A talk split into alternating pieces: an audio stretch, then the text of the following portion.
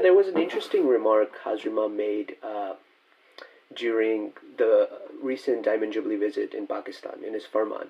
He said, You should express your needs uh, to our institutions. There should be a dialogue between the Jamaat and the institutions, and this dialogue should be an ongoing process of thinking together uh, what will best serve the Jamaat. So we're seeking community wisdom, the wisdom of the Jamaat, as to what are its needs and how best to serve those needs.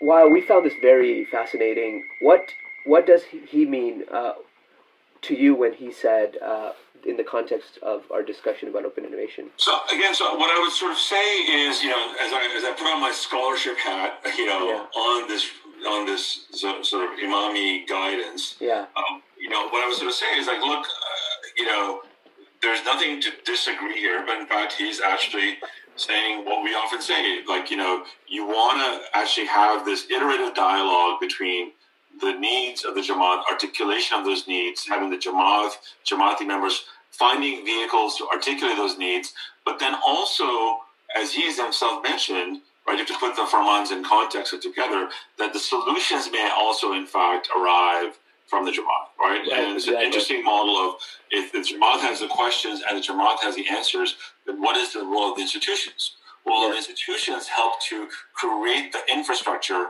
and the exactly. platform within which these types of questions and answers are are put forth.